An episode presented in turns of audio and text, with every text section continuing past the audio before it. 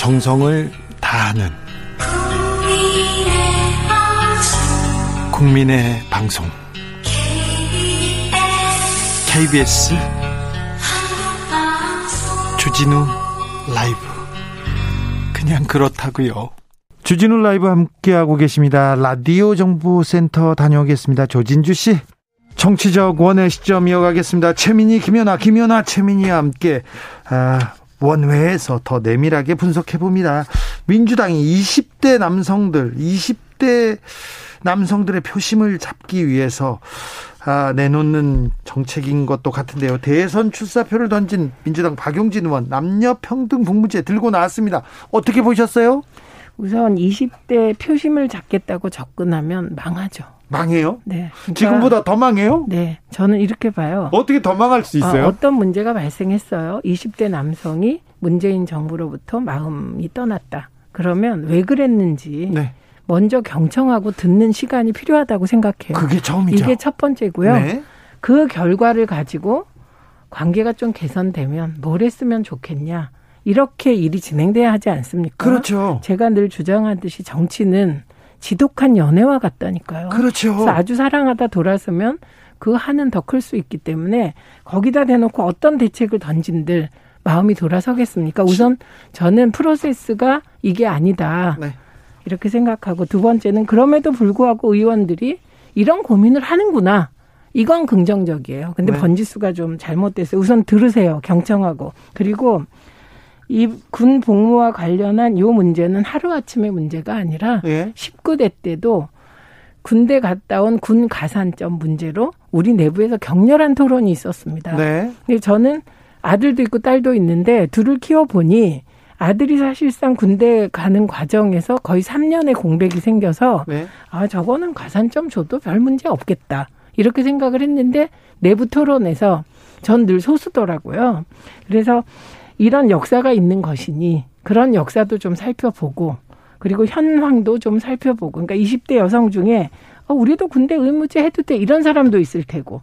신체적 조건이나 여러 가지상 그것까지 왜 하라 그래? 우리는 출산까지 해야 되고 육아에도 시달리는데 그 의견이 있을 테니 이런 대안을 만들어서 던지기 전에 우선 듣고 경청해라. 전 이 말밖에 할 말이 없네요. 그렇죠. 마음이 떠났어. 마음이 돌아섰어. 그 사랑하는 사람 마음을 잡으려면 일단 뭘 좀 자성하고 되돌아보고 들어야 되는데. 근데 뭔가 대책만 막 내놓으려고 하면 급하네 마음이. 이거는 정말 그 사랑해 보신 분들 다 알지 않습니까?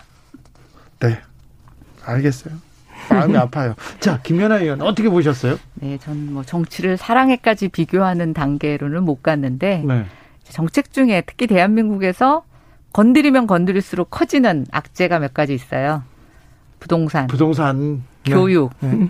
그다음에 바로 군대 문제입니다. 네. 근데 사실 앞에 두 개를 지금 문재인 정부가 다 건드렸다가 사실은 그것으로 인한 부정적인 영향들을 다 지금 받고 있거든요. 네. 특히 이제 대표적으로 어, 부동산 문제지만 어, 부동산 문제에서 상당 부분 교육도 영향을 미치고 있습니다. 네. 예. 근데 마지막 한 가지까지 또 건드리시네요. 그래서 저는 좀 개인적으로 걱정이 됩니다. 이게 얼마나 민주당을 걱정하고 있어요. 이게 얼마나 이제 사회를 분열로 가져가게 할까. 그다음에 진짜 이거는 남저 남녀의 문제가 아니라 또 군대를 갔다 오신 분, 또 우리나라가 남북과 대체하고 있어서 어느 정도 일정군의 군을 유지해야 된다고 생각하는 또 이 남성분들이 꽤 많아요. 한 50대 이상의 남성분들이 있는데 뭐 거기서부터 시작해서 저는 너무나 이 여러 갈래로 의견이 대립돼서 소모적인 논쟁을 일으킬 수 있는 주제라는 측면에서 이게 꼭 20대 남자 표심을 잡기 위해서 이걸 던져야 될까? 박용진 의원이 민주당의 엑스맨이 될 것 같은데요. 근데 박용진 의원이 이제 대권 출사표를 던지면서 아무래도 자기 정치를 하게 되면 때로 무리수를 두고 그 무리수가 딱 맞아떨어지면 뭐가 되고 이런 걸 많이 봐서 그런 것 같아요. 근데 이 경우는 그렇게 되기가 사실 어렵습니다. 왜냐? 이게 뜨거운 감자에서 이게 핵심 의제가 되려면 지도부가 태, 채택해야 되는데 이게 채택되기가 지금은 그렇게 쉽지 않을 것 같습니다. 그리고 음, 저는 오히려 군대 문제를 얘기하려면 좀 더 포괄적으로 해야 될 것 같아요. 우리 군 상황이라든지. 그리고 모병제에 네. 대해서. 모병제 제가 지금 네. 얘기하려고. 모병제도 그게 이제 김두관 의원이 뭐 대권 지난번에 나섰을 때 모병제 던졌는데 그냥 찻잔 속의 태풍이었어요. 그게 왜 그랬는지 이유가 다 있는 거거든요. 그렇기 때문에 이렇게 성급하게 뭔가 의제를 먼저 던지면 이건 그냥 찻잔 속의 태풍으로 끝날 가능성이 있고 김연아 의원님 말대로 그냥 부작용만 남길 수 있기 때문에 이건 지도부가 민주당 지도부가 구성되면 이제 신중하게 이걸 의제화할지 그냥 개인적으로 의원이 그러는 건 또 막을 수 없는 게 국회잖아요. 네. 그렇게 될지는 지켜봐야 되겠죠. 2016님께서 정치는 지독한 사랑이다. 캬, 명언입니다. 지금은 할 말, 말 많이 하지 말고 그냥 들어주는 자세 가져야 됩니다. 잘 들어야 됩니다. 네. 전적으로 옳으신 말씀인 것 같습니다. 0835님께서 여성이면서 결혼도 출산도 하지 않을 수 있으니 출산은 출산대로 국방 각각 가산점이 있어야 합니다. 이런 의견도 주셨습니다. 아, 굉장히 어려운 문제인데 이 문제에 대해서는 계속 저희가 어, 고민하고 토론해 보겠습니다. 오세훈 서울시장 선거운동 당시에 일주일이면 일주일이면 재건축 규제 완화하겠다 이런 공약을 던지기도 했습니다. 지금 상황 어떻게 보고 계십니까, 김연아 위원님? 네, 일주일 내에 재건축 규제 완화를 착수하겠다. 뭐 이렇게 답변 얘기하시더라고요. 네. 처음부터 좀 선거적 그 선거 때. 설사. 네. 네. 저 그런 거였다고 보고 있고. 근데 이제 국민들도 아시는데 이게 시장이 할 수 있는 권한과 또 국회에서 해야 되는 권한 뭐 이런 것들이 굉장히 많이 어 나눠져 있는 데다가 네. 이제 지금 오세훈 시장의 아마 가장 큰 그 책무는 시의회를 뭔가 본인에게 협조적인 분위기로 만들어서 시에서 할 수 있는 것들을 좀 원활하게 하는 게 제일 중요할 것 같다는 생각이 들고요. 그렇죠. 어, 뭐 저는 국민들이 일주일 내에 모든 걸 다 할 거라고 믿고 뽑아주셨다고 생각하진 않아요. 예. 다만 지금 집권 여당의 부동산 정책을 뭔가 스톱시키고 국면을 전환할 그 수단으로서 오세훈 후보가 저는 선택받았다고 생각을 하고 그런 측면에서 지금 뭐 다양한 고민들을 하시는 것 같아요. 네. 자, 다양한 고민들을 어떻게 하고 어떻게 풀까요? 부동산 문제를? 어, 지금 저는 그 재건축 규제 완화로 뭐 일부 아파트 가격이 뛰는데, 어, 호가인 경우도 있고, 뭐 실제로 거래로 이루어진 경우도 있습니다. 근데 굉장히 소수고 굉장히 대형 평형이라서 이걸 일반화하기는 어렵다고 보고 있고요. 다만 규제 완화가 특정 지역의 이벤트로 끝나면 가격 상승의 효과를 가져오지만 네. 전반적으로 규제가 다 완화돼서 지속적으로 다른 데서도 재건축을 통해서 주택 공급이 이루어진다라고 신호가 잡히면 저는 이거는 꺼질 거품이라고 보여집니다. 아, 그래요? 네, 근데 이제 어, 재건축 규제를 완화하면서 우리가 어, 여러 가지 나타날 수 있는 단기 부작용에 대한 보완 조치는 저는 분명히 해야 된다고 생각하는데요. 네, 지금 당장 아파트 값이 막 뛰고 있지 않습니까? 아, 근데 제가 말씀드렸잖아요. 그거 계산하면 그렇게 수익이 나올 수 있는 진짜 가격 가치가 아니에요. 그래요? 그래서 저 얘기는 이, 이 재보궐선거 전에 이 집값이 좀 안정되는 흐름이 있었다. 이런 게 있어요. 근데 요즘 이제 보도가 그런 보도가 나와요. 그러니까 그나마 잡을 그 안정화되던 집값이 오세훈 후보가 시장에 당선되고 이게 들썩거린다. 이런 보도가 나온단 말이죠. 네.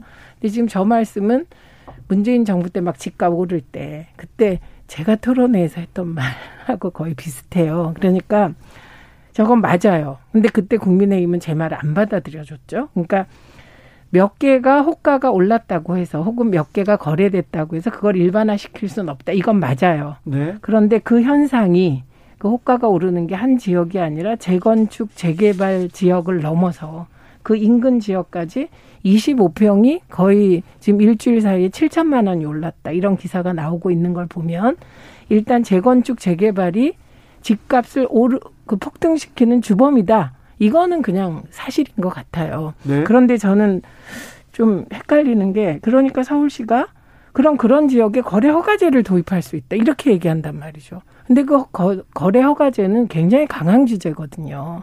그리고 지금 말씀하신 예를 들면 뭐 막을 수 있는 방법 그게 다 나와 있습니다. 그게 초과 이익을 환수한다든지 등등 방법이 나, 다 나와 있는 건데 국민의힘은 그동안에 그 방법에 반대해 온 거거든요. 왜냐하면 2015년에 초과이익 환수라든지 이런 거를 유보시킨 법안은 국민의힘 쪽에서 이름은 그땐 국민의힘 아니죠. 그쪽에서 추진한 거예요. 그래서 저는 제가 부동산에 대해서는 이제 이 부동산의 수준이 부동산 폭등의 원인이 정부 정책의 잘못만으로 이게 오른다 이렇게 말할 시기가 지났다. 오늘도 제가 유동성 부분하고 금리랑 막 이런 거 엄청 자료를 봤는데 이게 일개 그 정당에 대한 호불호 비판으로 될 게 아니라 이 부분은 좀 여야가 이제 진짜 특위를 구성하든지 뭘 구성해서 대책을 마련했으면 좋겠다. 그 제안을 다시 드리고 싶어요. 그러니까 지금 와서 오세훈 뭐 시장이 그런 공약을 해서 집값이 오른다. 이 말 하면 뭐 하냐고. 네. 집값이 오르면 안 되잖아요. 이제 더 이상은 저는 안 올랐으면 좋겠거든요. 네. 그래서 지금 요 시기가 중앙 정부, 지방 정부 따지지 말고 이제 이 상황을 그대로 놓고 대책을 찾아갔으면 좋겠고 김연아 의원님이 이사 대책 같은 것을 정권 초기에 했어야 된다. 그 말에 전 전적으로 동의를 네, 네. 하고 그럼 그 이사 대책의 추진을 그러니까 예를 들면 서울시와 그러니까 SH와 LH와 등등이 손잡고 뭔가 그걸 실현하기 위해서 애쓰는 거죠 여야가. 그러니까 공을 정부가 안 가져가도록. 그래서 네. 이런 대책이 지금 필요한 것 같아요. 네. 왜냐하면 이건 정말 이제 정쟁의 대상이 아니다예요. 제가 오세훈 시장 이후에 이 집값 호가라도 뭐도 막 뛰는 걸 보면서 야 이건 이제 정쟁 대상이 아니어야 한다. 네. 이런 생각이죠. 김연아 의원님 부동산 전문가로서 자 더 이상 집값이 이렇게 뛰어서는 안 된다. 어찌 해야 된다 이렇게 좀 좋은 부탁드리겠습니다. 근데 이제 그 할 수 있는 권한이 굉장히 부족한 서울시장은 지금 요만큼 하겠다고 하는데 가만히 보세요. 지금 민주당이 뭘 하겠다고 하는지 종부세 기준 완화한다고 네. 하고 있고 대출 규제도 완화한다고 하고 네. 있어요. 네. 저는 이 가격이 오르는 게 오세훈 효과만 있다고 생각하지 않아요.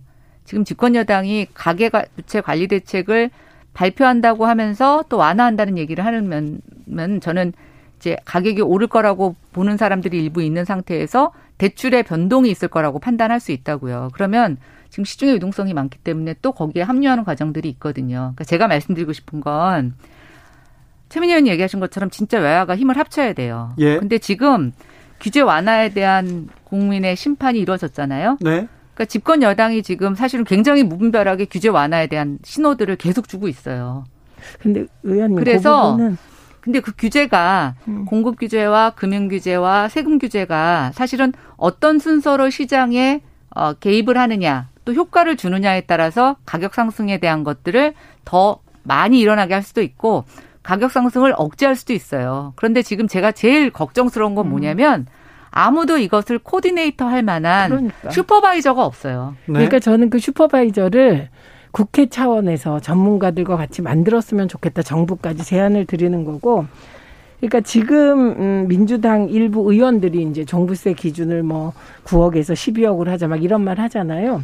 근데 저는 그게 기준이 분명해야 한다고 생각해요. 예. 우선 가장 중요한 건 1가구 1주택과 1가구 2주택부터 어, 이 종부세에 관한 태도는 완전히 달라야 된다. 이렇게 생각을 하고 만약에 액수 기준, 그 사람이 가지고 있는 액수 기준으로 하게 되면 김연아 의원님 말씀하신 우려가 현실이 될 거라고 생각을 해요. 그래서 네. 이제 의원들이 지금 제가 계속 말씀드리잖아요. 민주당이 부동산 때문에 졌어. 세금 올라서 졌어. 이런 얘기가 언론에 나더라도 집권 여당의 의원들이 해야 될 그 태도는 그거 그대로 해서 뭔가 대책 내는 게 아니라 스타디부터 해야 된다니까요. 일단 들어라. 공부해라. 네, 일단 듣고 그리고 막연하게 세금 때문에 이런 건 없어요. 어떤 사람이 세금 때문에 어떤 불이익을 받았다. 그래서 반발하는 게 이게 민주주의 투표의 핵심이거든요. 그러니까 그 원인들을 찾아서 대책은 충분히 고뇌한 고민한 뒤에 내도 되는데 저는 어떤 의원이 종부세 기준을 9억에서 12억으로 하자라는 얘기를 한 걸 언론 보도에서 봤어요. 이거 민주당 입장은 아니에요. 정청래 의원. 그래요? 네. 정청래 의원. 저는 그, 그 제목만 봤어요. 네. 그런데 이거는 이렇게 기준을 정하면 안 되죠. 여기에는 기준이 많이 들어가야 돼요. 일가구, 일가구 1주택인데 거기에 오래 살아서 강남에 집값이 올랐어요. 이런 분들은 어떻게 해야 될까? 네. 혹은 강북이라도 집이 열 채 있어서 총액이 12억인 분은 어떻게 해야 될까? 이게 다 다르다는 얘기거든요. 그렇죠. 달라야죠. 그래서 제가 유능한 개혁, 섬세한 개혁, 어, 이 부분에서 저는 민주당이 잘 못했다고 생각하는데 다시 또 급한 개혁하면 안 되지 않습니까? 그러니까 지금 음. 걱정인 게 지금 부동산 시장은 정말 기술적 개입이 필요해요. 맞아요. 네, 그래서 음. 요 규제가 어떤 영향을 미칠, 음, 미칠지 그게 어떻게 풍선 효과를 가져올지 그다음에 지금 음. 규제가 다 강화되어 있기 때문에 어떤 순서를 푸냐에 따라서 제가 봤을 땐 긍정적인 효과도 얻을 수 있고 대신 더 악화될 수도 있는데 문제는 지금 신임 국토부 장관 후보자도 제가 봤을 땐 이 기술적 정책 개입을 할 수 있는 전문가가 아니라는 거예요. 국토부 차관 국토부 오랜 관료죠. 오랫동안 어. 잘 알고 있지 않을까요? 아니 아니요. 저는 국무조정실 저도 옛날에 국무조정실 제가 파견 가서 근무해 본 적이 있는데요. 음. 늘공이면서 국무조정실 경험이 있다. 그다음에 이분은 지금 예산통이잖아요. 지금 예산통이 할 수 있는 건 국토부에서 공시가격밖에 없어요. 그 그래서 제가 제안을 드리는 거예요. 그래서 이럴 때 이제 LH 사장 이런 사람을 정말 파격적으로 진짜 전문가를 뽑아서 하는 거죠. 그러니까 그런 식의 어 인사 대책이 필요한 거죠. 그러니까 지금 LH가 그런 큰 문제가 있었는데 LH 내부에 뭐 인사와 관련하여 뭐 본부장급 이상이 일괄 사표를 냈다거나 지금 이런 거 없잖아요. 그거는 아쉬운 대목이죠. 네네. 그래서 LH 네. 사장이 그러니까 예를 들면 이건 네. 정말 여야의 문제가 아니잖아요. 네. 이사 대책은 사실 야당도 동의해요. 얘기해 보면 예, 저게 시기가 좀 늦었다 이런 얘기니까 네. 이사 대책을 제대로 추진할 만한 사장을 만들어야죠. 예. 예. 그래서 이런 부분에 대해선 야당의 지혜를 구할 건 구해야죠. 저는 이런 게 협치 인사라고 생각해요. 네. 음. 2014님께서 선거 전후 부동산 정책 보도가 같은 언론인데 어떻게 이렇게 천지 차이가 날 수 있을까요? 국민 한 사람으로서 언론에 대한 신뢰가 가지 않습니다. 두 분은 어떻게 보시나요? 특히 부동산 관련된 기사들 좀 너무 심하죠. 그러니까요. 그러니까 이게 그 민주당에서 처음에 가격 오를 때는 다 그 거래 내역 어떤 거래 형태인지 살펴봐야 된다고 이제 얘기를 했었어요. 예. 네, 근데 지금은 오히려 또 그런 거 없이 아까 제가 말씀드린 대로 일부 호가고 특수한 거래일 수도 있는데 이제 이런 것들이 여과 없이 막 하니까 잘못 보면 막, 막 오르는 것처럼 볼 수가 있는데 네. 그래서 저는 뭐 이런 부분들은 뭐 언론의 생태니까 중요한 건 다 입장이 다를 수가 있잖아요. 근데 제일 중요한 건요. 저는 여론이 이렇게 너울 칠 때 전문가가 일관된 시각으로 신뢰의 말을 줄 수 있으면 그게 제일 좋아요. 네. 그래서 요번에 그 여론조사에 보면 부동산 정책에 있어서 신뢰가 가장 문제가 있었다라고 국민들이 대답하고 있어요. 네. 그 정책의 내용보다. 네. 네. 그래서 근데. 이제 그 신뢰를 누가 주느냐의 문제인데 제가 봤을 때는 지금 문재인 정부에서 적당한 메신저를 내세우지 못하는 게 가장 문제예요. 그러니까 변창흠 장관이 나름 전문가라고 해서 들어왔는데 본인의 잘잘못과 관계없이 LH 사태로 물러나게 됐잖아요. 근데 이제 후임을 누가 왔는데 문제는 이제 임기도 1년밖에 남지 않았고 그 다음에 이제 그 전문적인 장관이 왔다가 일종의 상처도 입었고 저는 후임 장관이 절대로 무리하게 추진 안 합니다. 할 수가 없어요. 그리고 지금 이사 대책 자체가 제가 봤을 땐 너무나 꿈의 정책이에요. 빨리 성과를 낼 수 있는 게 아무것도 없어요. 아니 근데 지금 언론 보도 약간 핀트가 빗나갔는데 네. 언론 보도 얘기는 그게 아니고 똑같이 재건축 재개발 그 해당 지역에 집값이 폭등하고 있는데 그게 호가든 뭐든 근데 언론 보도가 예전에는 집값 폭등해서 난리 났다 이렇게 했는데 오세훈 시장 발 집값 폭등이 일어나니 뭐 훈풍 그, 그 훈풍 분다 그다음에 부동산 시장이 활성화됐다 뭐 이런 식으로 보도한다는 얘기인데 그거는 언론이 잘못하는 거죠. 그냥 똑같아야죠 기준은. 네. 네. 그 얘기 아마 지적하신 것 네. 같고 이런 언론의 문제는 오래된 것인데 네. 그렇다고 여, 정부 여당이 이제 지지자들이나 언론 그 국민들은 언론 보도가 왜 이러지 이러실 수 있지만 정부 여당이 언론 보도 탓할 수는 없는 거니까 그렇죠. 저는 음 일단 조금 부동산과 관련해서 이사 대책은 아마도 저는 보수 정부여도 이사 대책을 했을 것 같거든요. 그러니까 이 그렇습니까, 김연아 예. 의원님? 아니요, 이사 대책 그렇게 얘기하시면 안 되고 저희는 그렇게 많은 물량 하지 않습니다. 아니, 그거 그러니까 진짜 물량 많고요. 방식에도 문제가 있어요. 아니 공급이 네. 아니, 그러니까 적어서 그렇다고 공급을 내놔라 어, 아니, 내놔라 아니요. 그러니까 제가 말씀드리는 건 신규로 짓는 거 말고 네. 기존의 주택을 양도세 조정을 통해서 내놓는 정책을 저는 계속 얘기하고 있거든요. 아니 그거를 그러니까. 하고 있지. 근데 이렇게 된 거예요. 그러니까 지금 김연아 의원이 얘기하시는 그 이제 이렇게 얘기하시는 것들을 정부 대책 다 보면 다 들어 있어요. 그런데 중요한 건 아까 섬세하지 못하다. 이게 좀 더 유능해야 된다 그런 얘기 뭐냐면 그 대책 간의 충돌이 일어나서 그 대책의 효과를 못 보이 못 보는 부분들이 있거든요. 그러니까 그런 부분을 걸러내야 되는데 네. 이건 좀 더 전문성이 필요할 것 같다 이런 말씀인 거죠. 정치적 원의 시점 여기까지 할까요? 어우 부동산은 언제나 뜨겁습니다. 최민희 전 더불어민주당 의원 그리고 김연아 국민의힘 비상대책위원과 함께했습니다. 오늘 말씀 감사합니다. 네, 고맙습니다. 감사합니다. 아, 그... 정치 피로, 사건 사고로 인한 피로, 고달픈 일상에서 오는 피로. 오늘 시사하셨습니까? 경험해 보세요. 들은 날과 안 들은 날의 차이. 여러분의 피로를 날려줄 저녁 한 끼 시사. 추진우 라이브.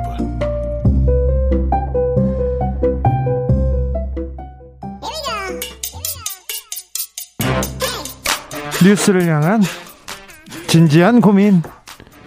기자들의 수다.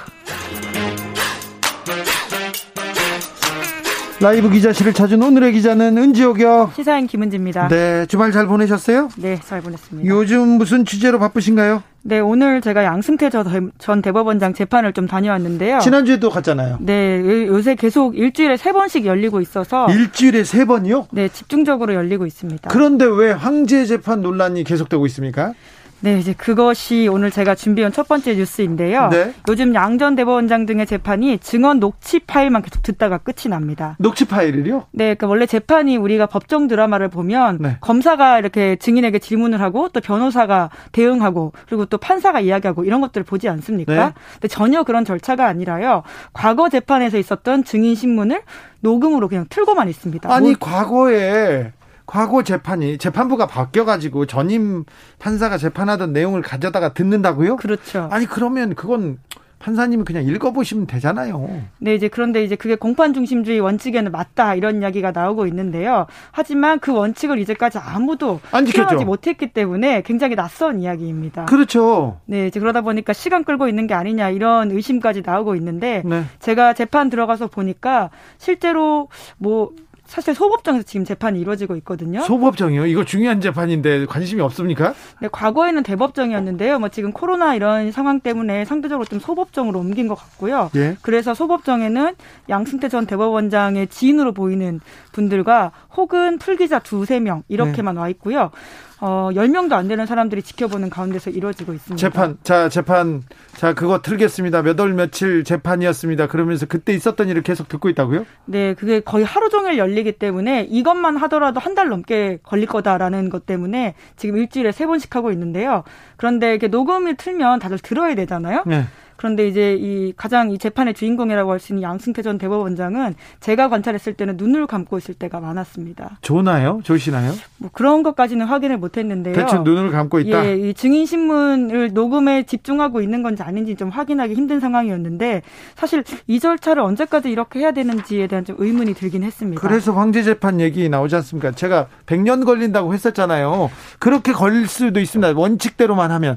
근데 원칙대로 하는 거 좋습니다. 그런 그런데 그 전에는 뭐였냐고요. 그 전엔 제가 피의자였어. 제가 재판을 받는데 판사님 판사가 바뀌었으니까 지난 재판 거 다시 듣게 해주세요. 이렇게 얘기하면 꿀밤 맞습니다.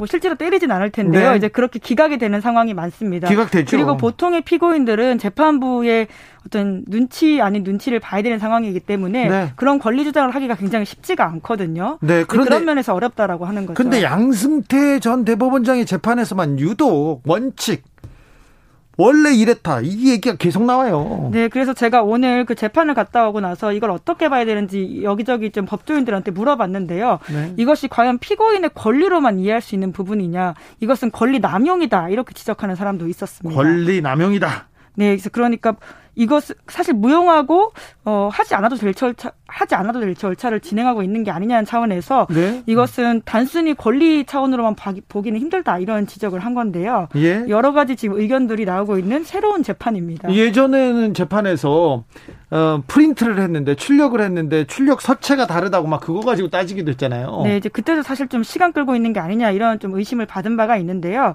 2019년 재판 초창기에 있었던 일입니다. 네. 그때 임종헌 전 법원 행정처 차장 USB에서 나온 파일이 있었는데요. 네. 이 파일과 그것을 로그 그것을 프린트한 종이 파일이 똑같은지를 확인해 보는 절차였습니다. 네. 사실 그것도 굉장히 중요한 피고인의 권리가 되는 절차이긴 하거든요. 네.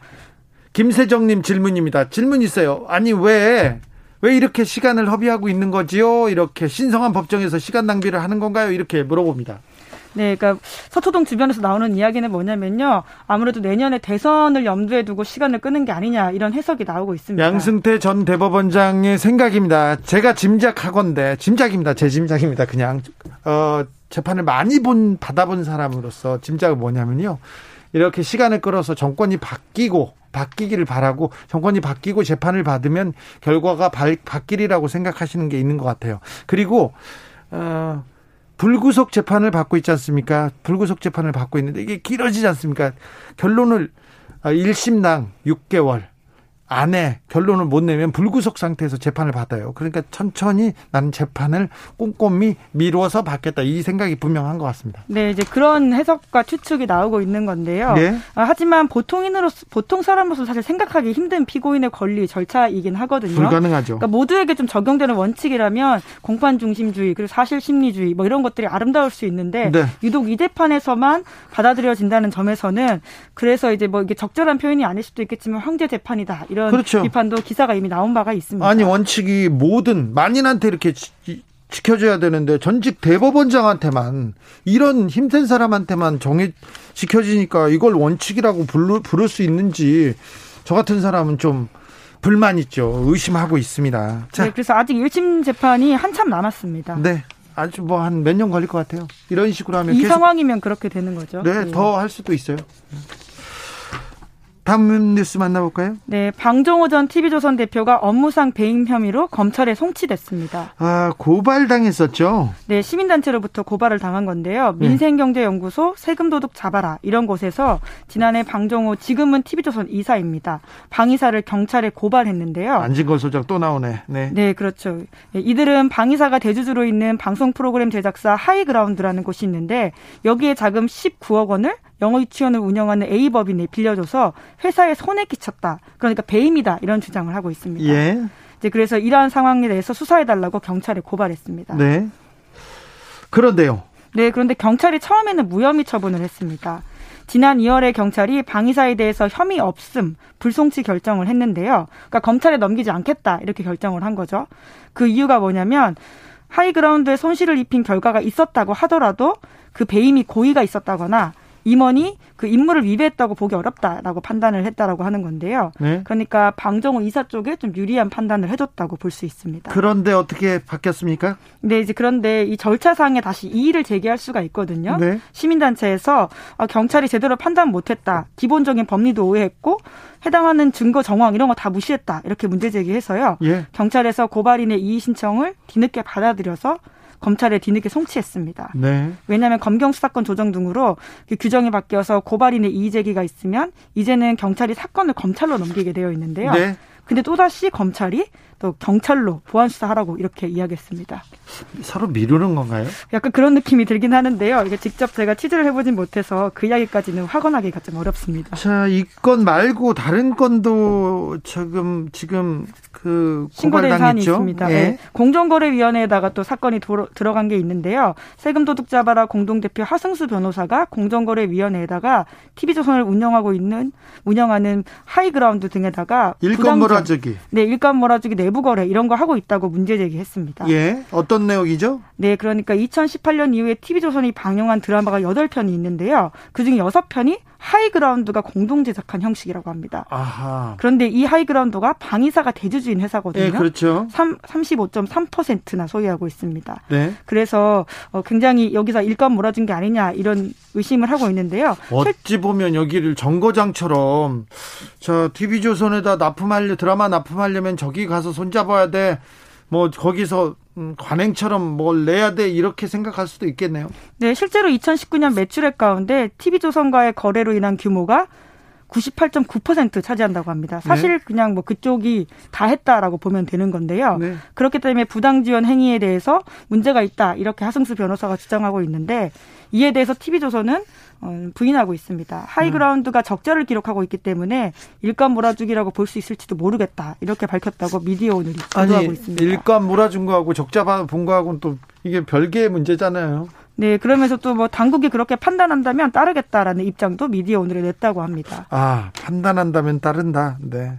약간 의혹이 있습니다. 네. 이 내용 또 어, 자세한 내용 들어오면 저희가 속보로 전해드리겠습니다. 마지막으로 만나볼 뉴스는요? 네, 4월 20일은 장애인의 날입니다. 내일입니다, 내일. 네, 이날을 맞이해서 장애인 5명이 소송을 한다라고 하는데요. 네. 서울중앙지법에다가 국회의원을 상대로 위자료를 청구하는 장애차별구제 청구 소송을 낸다고 합니다. 그래요? 박상도, 예, 김은혜, 허은하 등 국민의힘 의원 그리고 이광재 더불어민주당 의원이 대상이라고 합니다. 네, 어떤 내용이죠? 네, 그리고 또 이런 이야기도 했다고 하는데요. 그러니까 뭐 내용은 국회의원들이 장애인 모욕 발언을 해서 장애인에 대한 부정적인 고정관념과 편견을 강화시키는 불법 행위를 했다라고 하는 건데 그래서 법원이 이런 것들을 사용하지 않도록 적극적인 조치를 취해달라라는 거죠. 소송 소송까지 가게 된 이유가 뭡니까? 이 국회의원들이. 네, 해당 국회의원들이 이제 지난 1년 동안 장애인 혐오 발언을 했다. 이렇게 소송을 낸 장애인들이 보고 있다고 하는데요. 네. 이들의 발언을 들어보면 일상에서 누군가에게 상처를 주거나 차별이 될 수 있는 말이 뭔지 좀 짐작할 수 있습니다. 어떤 내용입니까? 네, 곽상도 의원은 지난해 6월 달에 문재인 대통령이 정의기억연대 비리 의혹에 입장을 표명하자 페이스북에 이렇게 썼습니다. 한쪽 눈을 감고 내 편만 챙기는 외눈박이 대통령이 돼서는 안 된다. 외눈박이 대통령. 아, 이거. 네, 외눈박이라는 표현이 문제가 된다는 네. 지적이고요. 아, 이거 안 돼, 안 됩니다. 네, 그리고 김은혜 의원은 지난달 서울시장 보궐선거에서 박영선 민주당 후보 배우자가 일본 도쿄 아파트를 보유한다는 사실을 비판하면서 민주당에 대해 이렇게 이야기했는데요. 박 후보에게는 꿀먹은 벙어리가 된다. 꿀먹은 벙어리 이것도 안 됩니다. 네, 그리고 허은하 의원은 지난 2월 국민의힘 초선 의원 기자회견에서 산업통상자원부의 북한 원전 건설 추진 의혹에 대해서 이렇게 말한 바가 있는데요. 네.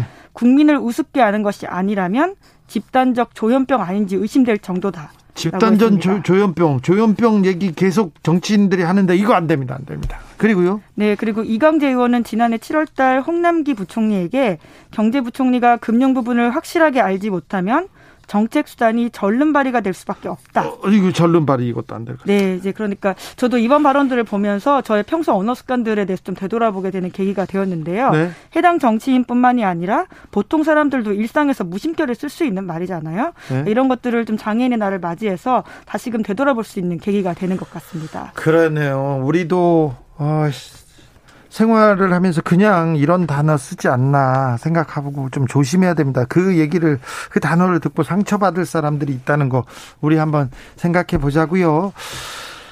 금성무님께서 철딱선이 없는 사람들 얘기는 철딱선이 어 이거 여기까지는 괜찮을 것 같습니다. 네, 교통정보센터 아니 아니요.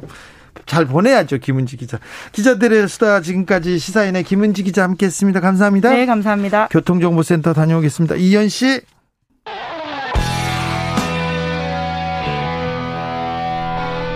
스치기만 해도 똑똑해진다. 드라이브 스루 시사 주진우 라이브.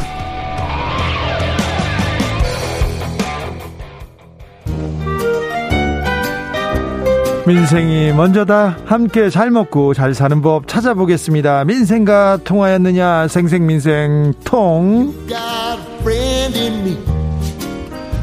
앉으나 서나 민생 생각 안진걸 민생경제연구소장 어서 오세요. 네 안녕하십니까. 오늘은 또 어디서 그렇게 급하게 바쁘게 지난주에 제가 어, 서울역이나 용산역에서보다 고속철 타는 것보다 수서역에서 타면. 10에서 20%가 저렴하다는 꿀팁 네. 알려드렸잖아요. 네, KTX 비싸다. 예, 근데 16개역밖에 못 가는 수서발은 그런 단점이 있습니다. 그래서 지난주에 그 방송을 하고 난 다음에 말씀대로 화요일 날 네. 철도 노조랑 철도 통합 시민단체들이 모여가지고 네. 수서에서 수서발이랑 서울 용산발 KTX하고 SRT를 합치는 게 원칙인데 네. 바로 합치는 게 어렵다면 어, KTX를 수서에서 출발시켜라. 네. 그러면 노선이 수백 개가 갈 수가 있고 예. 환승 할인도 되고 네. 그다음에 기존의 수서에서 이미 광주가 4만 원으로 부산이 5만 2천 원으로 20% 가까이 저렴하기 때문에 KTX도 거기서 당연히 10에서 20% 저렴 저렴한 요금을 적용할 것이다. 네. 이걸 주장하고 왔습니다. 그렇죠. 굉장히 합리적이잖아요. 네, 그러니까 그래야죠. 박근혜 정권에서 철도 민영화를 시도하다가 그게 좌절되니까 안 되니까 공기업을 분할시켜 놨는데 KTX하고 SRT를 그걸 통합하는 게 원칙인데 근데 그게 시간이 걸린다고 쳐요. 양보해서. 그러면 우리 국민들 편의를 보면 수서에서 지금 16군데밖에 못 가는데 수백 격을 갈 수 있게 해달라는 겁니다. 그렇죠. KTX가 연결되면 되거든요. 그렇죠. 그러면 시간도 빨라지고요. 요금도 10에서 20%가 저렴해진다. 네. 이거 정말 저는 문재인 정부랑 국토부에서 네. 이번에 이거라도 하십시오. 총선 때 혼나셨는데 네. 이거라도 이런 것부터 다시 시작해야 됩니다. 이것부터. 예. 그래서 어, 아침 우리 철도 노동자들이 또 철도 안전 캠페인까지 이렇게 하고 있더라고요. 네. 철도 노조. 정말 응원해줘야 된다. 네. 요금 인하와 철도 안전. 네. 이건 우리 국민들이 알아는 걸 그분들이 앞장서 하고 있더라. 네. 그래서 화요일 날 다녀왔고요. 예. 이건 이제, 그 다음에 제가 요즘 제일 많이 가는 곳은 어디예요? 고덕동의 그 대규모 아파트입니다. 아, 그 택배 차량. 지난주에도 말씀드렸는데. 택배 차량 못 들어간대요. 벌써 세 번 갔다 왔습니다. 네. 가서 제가 갈 때마다 저상 차량에 들어가 봅니다. 네. 지금 자꾸 지하로만 들어와라 그러고 지하로 들어가려면 거기가 높이가 2.3m로 제한돼 있어가지고 고상차, 고탑 차량이 못 들어갑니다. 네. 그러니까 사람이 허리를 펴고 일할 수 있는 차량 못 들어가고 저상 차량만 들어와라는데 저상 차량은 실제 100m 1m 30cm밖에 되지 않습니다. 작업 공간이. 네. 저, 저같이 키가 작은 사람도 허리를 완전히 숙여야 되고 머리까지 숙이면서 일을 해야 됩니다. 그걸 200개, 400개를 한다고 생각해 보십시오. 네. 아우, 네. 그래서 대안이 될 수가 없습니다. 그래서 이제 이분들이 지난주에 많은 국민들이 거기에서 분노하고 응원해 주시니까 어 그러면 입구까지만 배송하겠다고 했잖아요. 네. 그래서 제가 이제 입구까지 배송하는 현장도 갔습니다. 그때도 일부 주민들이 좀 항의를 하시더라고요. 왜요? 왜 입구까지만 배송하느냐라고. 집 앞에까지. 예. 그리고 아니 뭐, 집 앞에 못 오게 해놓고. 그러니까요. 그래서 그게 우리 대다수 국민들의 생각인데 막상 입구까지만 배송하고 가져가시라고 전화하니까 이제 이 택배 기사님한테 막 항의가 쏟아지고 약간의 뭐 정말 너무 심한 표현, 나쁜 사람 뭐 이런 표현까지 막 당하니까 이 기사님들이 일단 너무 그게 정신적으로 스트레스고 힘들고요. 그다음에 기사님들은 어쨌든 그 손님들이 기다리고 있는데 입구까지 가지고 가라니까 또 너무 마음이 아픈 거예요. 예. 그래서 어 이번 지난주 금요일 날 이제 세 번째 제가 항의 방문 호수 방문을 갔는데 거기서는 너무 힘들어서 그냥 집까지 다시 가져다 드리겠다 하면서 수레 배송을 재개를 했어요. 택배원들이 네. 지금 수레로 가져다 예, 다시 입구까지 배송하다 근데 입구 배송하는 두 번째 기자회견 때는 지나가는 입주민 한 분인 거로 보이는데 그 택배 노조 선생님들한테 야 택배 그러시더라고요. 그게 언론에도 나왔는데 아니 귀중한 노동하는 분한테 야 택배 그러면 좋겠습니까? 아니 근데 그러니까 택배 노동자들이 그런 인식이 네, 택배가 사라지고 어. 택배 노동자들이 배송을 안 하면 누가 손해냐면 그 그러니까요. 그 주민들이 손해네요. 주민들이 손해고 이 비대면 시대에 정말 또 본인들이 물건 사러 다녀야 되는 거잖아요. 더 힘들게 발품 팔아서. 그래서 근데 아무튼 택배 노조는 어떤 결정을 했냐면 어, 너무 항의도 많고 또 부담도 되니 일단은 수레 배송을 재개했습니다. 그래서 제가 수레 배송할 때 따라가 봤거든요. 그 아파트는 희한하게 5천 세대가 넘는 어마어마한 대규모 아파트일 뿐만 아니라 그러니까 지름이 1km가 넘습니다. 경사로가 있어요. 네. 경사가 있어요. 아파트 단지 안에. 평, 평평한 길이 아니에요. 그러니까 두 배, 세 배로 힘든 거죠. 시간도 더 걸리고, 걸음도 두세 배 걸리고. 제가 그래서 갖고 다니잖아요. 이분들 저상 차량은 대안이 될 수 없습니다. 이렇게 피켓도 만드셨고요. 20km 하루에 20km를 손수를 날라야 되는데 너무 힘들다 이런 호소를 했는데 아직 입지아 대표자에서 대화 대화를 안, 안, 하고 계세요. 대화를 아예 안 해요. 지난주 금요일부터는 이제 농성을 이제 우리 택배 노동자들하고 지역 시민단체 분들이 농성을 시작했는데 내일 항상 제가 이제 미리 예고 드리잖아요. 입체적으로 내일 1시에 CJ 대한통운 본사로 택배 노조랑 택배 과로사 대책이랑 저희들이 이제 항의 방문 갑니다. 그 이유는 네. 본사는 지금 가만히 이걸 보고 있이 상황을 그러면 안 되잖아요. 본사에서 어떤 결론을 내려줘야 될 거 아니에요? 예. 본사가 그러면 차량 진입을 못하면 우리는 배송을 배달할 수가 없다. 예. 배송 불가 지역으로 선포를 해달라는 겁니다. 예. 그러면 아무래도 입주자 대표자에서도 다시 논의를 하지 않겠습니까? 네. 그러니까 일단 내일 1시에 저희가 어, CJ 대한통운이 지금 택배 시장 점유율 50%가 넘습니다. 그러니까 CJ 대한통운이 올바른 결정을 해 주셔야 돼요. 네. 그리고 이 아파트만의 문제가 아니라 최근 몇 년간 지어진 재건축 대규모 아파트들은 공원형 아파트라는 미명하에 실제 지상 차량을 지금 계속 금지하려고 하고 있어요. 다른 아파트로도 이게 확산됩니다. 잘못하면 택배 기사님들 죽어나는 거예요. 이렇게 되면요. 그래서 시대한통운이 지상 차량을 이렇게 일방적으로 금지하면 우리는 배송을 못 한다라고 선언을 해야 돼요. 우혜진님께서 초등학생들도 다 아는 입장 바꿔 생각하기 그조차 안 하는 아파트 주민들 정말 안타깝고 아이들 보기에 부끄럽습니다. 네. 얘기했는데 그런데 이렇게 대화도 안 하고 항의하는 입주민만 있는 건 아니죠. 맞습니다. 그 저 제가 갔을 때도 포스트잇으로 어, 택배 노동자들의 과로사 투쟁, 과로사 근절 투쟁 지지하고 응원한다라는 포스트잇도 붙여놓은 분도 있었고요. 실제 지나가면서 어 미안하다, 고맙다 하신 분도 있었고, 그다음에 이제 배송 기사님들이 입구까지만 하고 정말 죄송한데 가지고 가셔야 된다고 했잖아요. 네. 거기에 대해서 어 우리는 입자 대표장 입장이 다르다. 네. 택배 노동자들의 어 항의 일리가 있다. 예. 이렇게 하신 분들도 있는 것으로 지금 확인이 됐습니다. 그러니까 예. 어 입주자 대표자 회의 분들이 처음에 누구나 이런 잘못된 결정에 실수를 할 수 있잖아요. 어, 특히 이제 지상의 안전을 확보한다는 취지는 일리가 있거든요. 그래서 기사님들 어떤 대안을 내세웠냐면요. 이야기 들으면 설득력 있을 거예요. 스쿨존이 지금 30, 시속 3km, 30km 이하잖아요. 이분들이 시속 10km 이하로 다니겠다는 거예요. 기어 다니겠다는 겁니다. 그러니까 차량으로 사실상. 네, 네. 그다음에 두 번째 대안이 뭐냐면 그런 입구에서 받아달라는 겁니다. 실버 배송 요원이든 청년 알바 배송 요원이든 그렇죠. 그런 아파트들이 있잖아요, 실제. 근데 이분들은 지금 상일역 그 전철역 주변에 차를 세워놓고 불법 주정차를 하고 와서 수레 배송을 해야 돼요. 당연히 아파트 지을 때 택배 차량 주차 공간을 따로 안 만들어 놨어요. 그러니까 이중삼중으로 고통을 받는 겁니다. 그러면 비용을 누가 되느냐?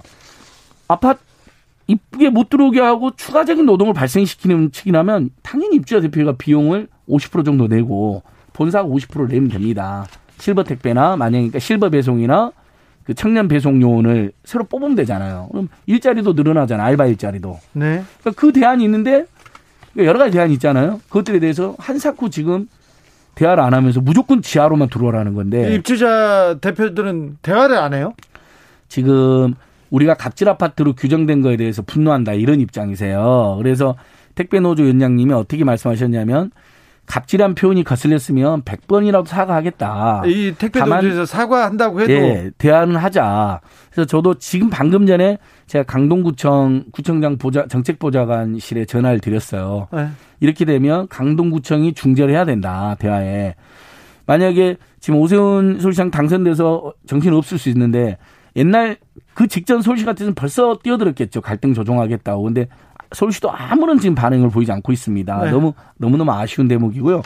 목요일 날 내일은 본사로 저희가 항의 방문 가고 어 4월 22일 날은 강동 지역 시민단체들이 모두 모여서 네. 그 대규모 아파트 단지 앞에서 호소하는 기자회견을 하기로 했습니다. 1041님께서 네. 아파트 밖에다 보관함을 만들어 달라고 하면 되지 않을까요? 이 얘기도 하고. 그렇죠. 그것도 대안 중에 하나입니다. 그러면 그 입주자 대표가 그런 대안들을 검토를 해 주셔야 되잖아요. 네, 얘기를 안 하고 예, 있어요. 네, 얘기를 안 하고 있습니다. 리라 오님께서는 그냥 걷기도 힘든데 술에 짐을 가득 싣고 그, 냥 두면 안 됩니다. 예. 이런 얘기를 합니다.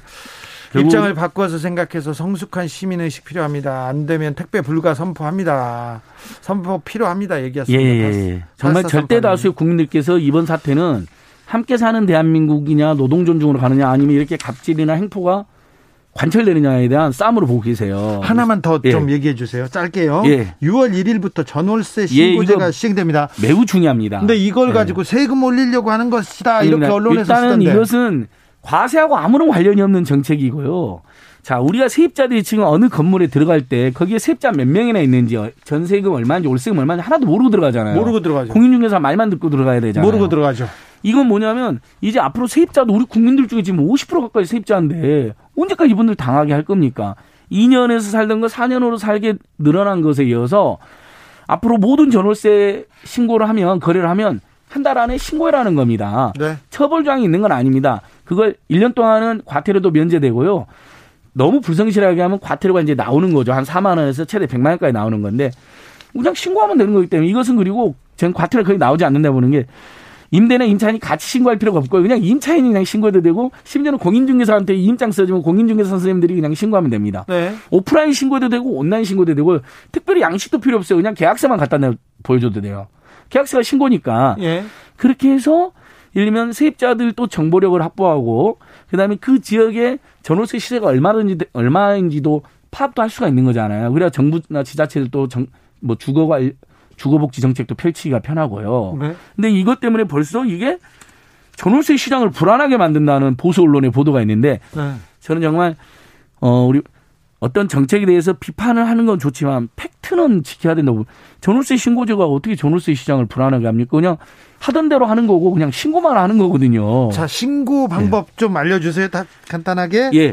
그 임대한 주택에 관할 읍면동 주민센터에 가서 예. 계약서 보여주시면 되고요. 예. 만약에 오프라인에 갈 시간이 없으면 부동산 거래 관리 시스템에 접속해 온라인으로 신고할 수 있고 임다인 임차인 둘 중 한 명만 해도 되고 그다음에 전 끝까지 바뀌면 공인중개사한테 임하면 됩니다. 아 이거 네. 너무 간단합니다. 간단하네요. 네.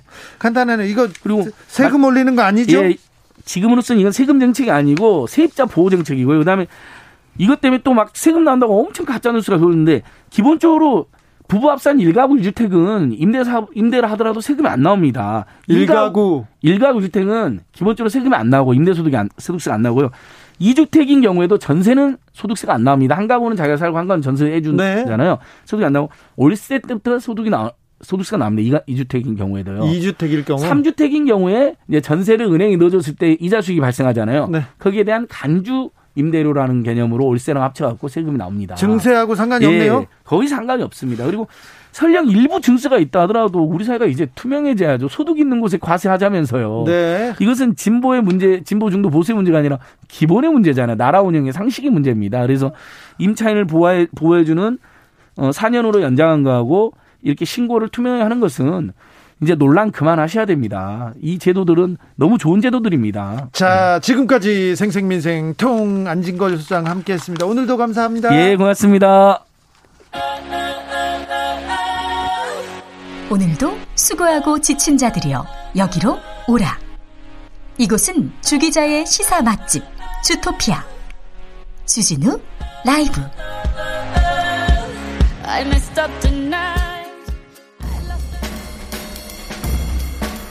느낌 가는 대로 그냥 고른 뉴스 여의도 주피아 문 대통령 4.19의 김수영 씨, 왜 혁명은 고독한 것인가? 연합뉴스 기사인데요.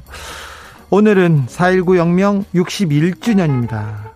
오늘 문재인 대통령은 서울 강북구에 있는 4.19 묘지를 참배했습니다. 참배 후에 SNS에 이런 글을 올렸어요.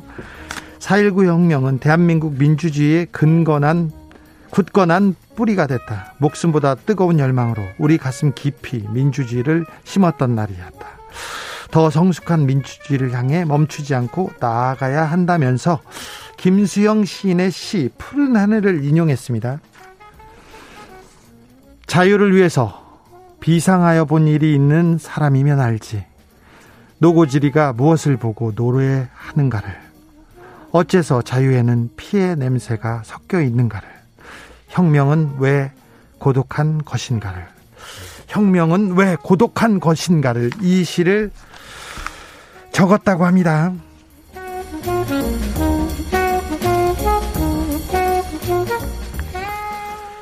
인류 비행체 화성 상공 처음 난다. 문화일보 기사인데요. 19일입니다. 오, 19일 오후니까 지금 날고 있을지도 모르겠습니다. 화성으로 보낸 헬기 인 제뉴어티 호가 세계 최초로 지구 밖 행성에서 화성에서 동력 비행을 시도합니다. 라이트 형제가 비행기를 처음 이렇게 어, 비행기로 하늘을 난 게 118년 전인데요. 지금 지구 밖에서 비행체를 띄우는 이정표를 세우는 겁니다. 아, 정말 대단한 일인데 나사는 비행 성공을 염원하는 뜻에서 라이트 형제 동 그 비행기의 한 조각을 인제뉴어티호에 이렇게 붙여 보냈다고 합니다. 화성과 지구 사이의 거리는 2억 7,840만 킬로미터입니다. 그 거리를 지금 인간들이 인류가 지금 자꾸 당기고 있습니다. 화성을 나는 비, 헬기를 보내다니요. 와, 대단한 일인 것 같습니다. 역사의 한 페이지입니다.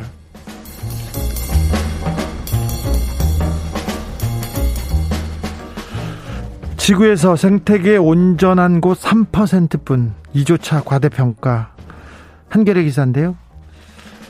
영국 케임브리지에 있는 세규 조, 세계 조류 보호 조직, 에서 굉장한 굉장히 공신력 있는 조직에서 연구를 했습니다.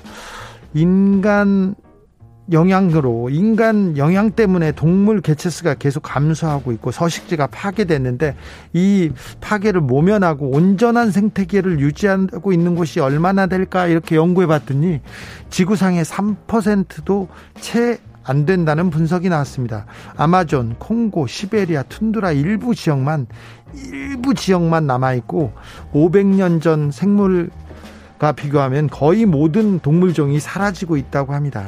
그런데 이런 평가 3% 정도만 온전하다고 한 이 평가도 실제로는 과대평가됐을 수 있다고 연구 보고서는 적고 있습니다. 아, 인간이 얼마나 더 어, 지구와 어, 다른 동물들과 다른 생물들한테 아, 이렇게 나쁜 짓을 했는 건지 보탬이 안 되는 건지 좀 한번 생각해 봅니다. 영화 인사이드 르윈에 수록된 곡인데요. Green Green Rocky Road 들으면서 오늘 주진우 라이브 마무리하겠습니다. 저는 내일 오후 5시 5분에 돌아옵니다. 지금까지 주진우였습니다.